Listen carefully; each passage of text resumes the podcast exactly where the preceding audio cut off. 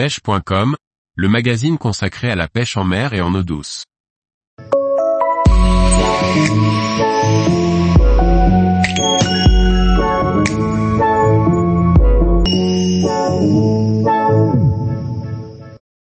Pêche à l'ultralight sur le Rio Tomo, une diversité à découvrir.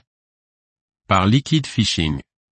Pêcher avec des petits leurres permet de découvrir une multitude d'espèces et de varier les techniques de pêche, rien de mieux pour s'amuser quand les autres espèces ne sont pas actives. Pour diversifier les prises, en voyage, je n'hésite pas à emmener mon matériel de rock fishing. Celui-ci est constitué d'une canne de puissance comprise entre 1,5 et 8 grammes et d'un moulinet spinning en taille 2500.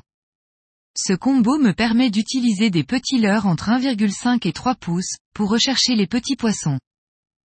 Par ailleurs, sans parler de voyage de pêche, c'est une technique didactique que je recommande, notamment pour débuter la pêche au leurre, ou pour se diversifier et découvrir d'autres espèces, tout simplement.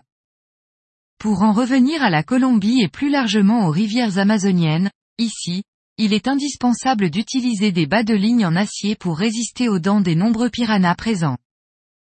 Ce bas de ligne n'est pas dérangeant en ce qui concerne la discrétion, la majorité des espèces n'est pas sensible à ce détail.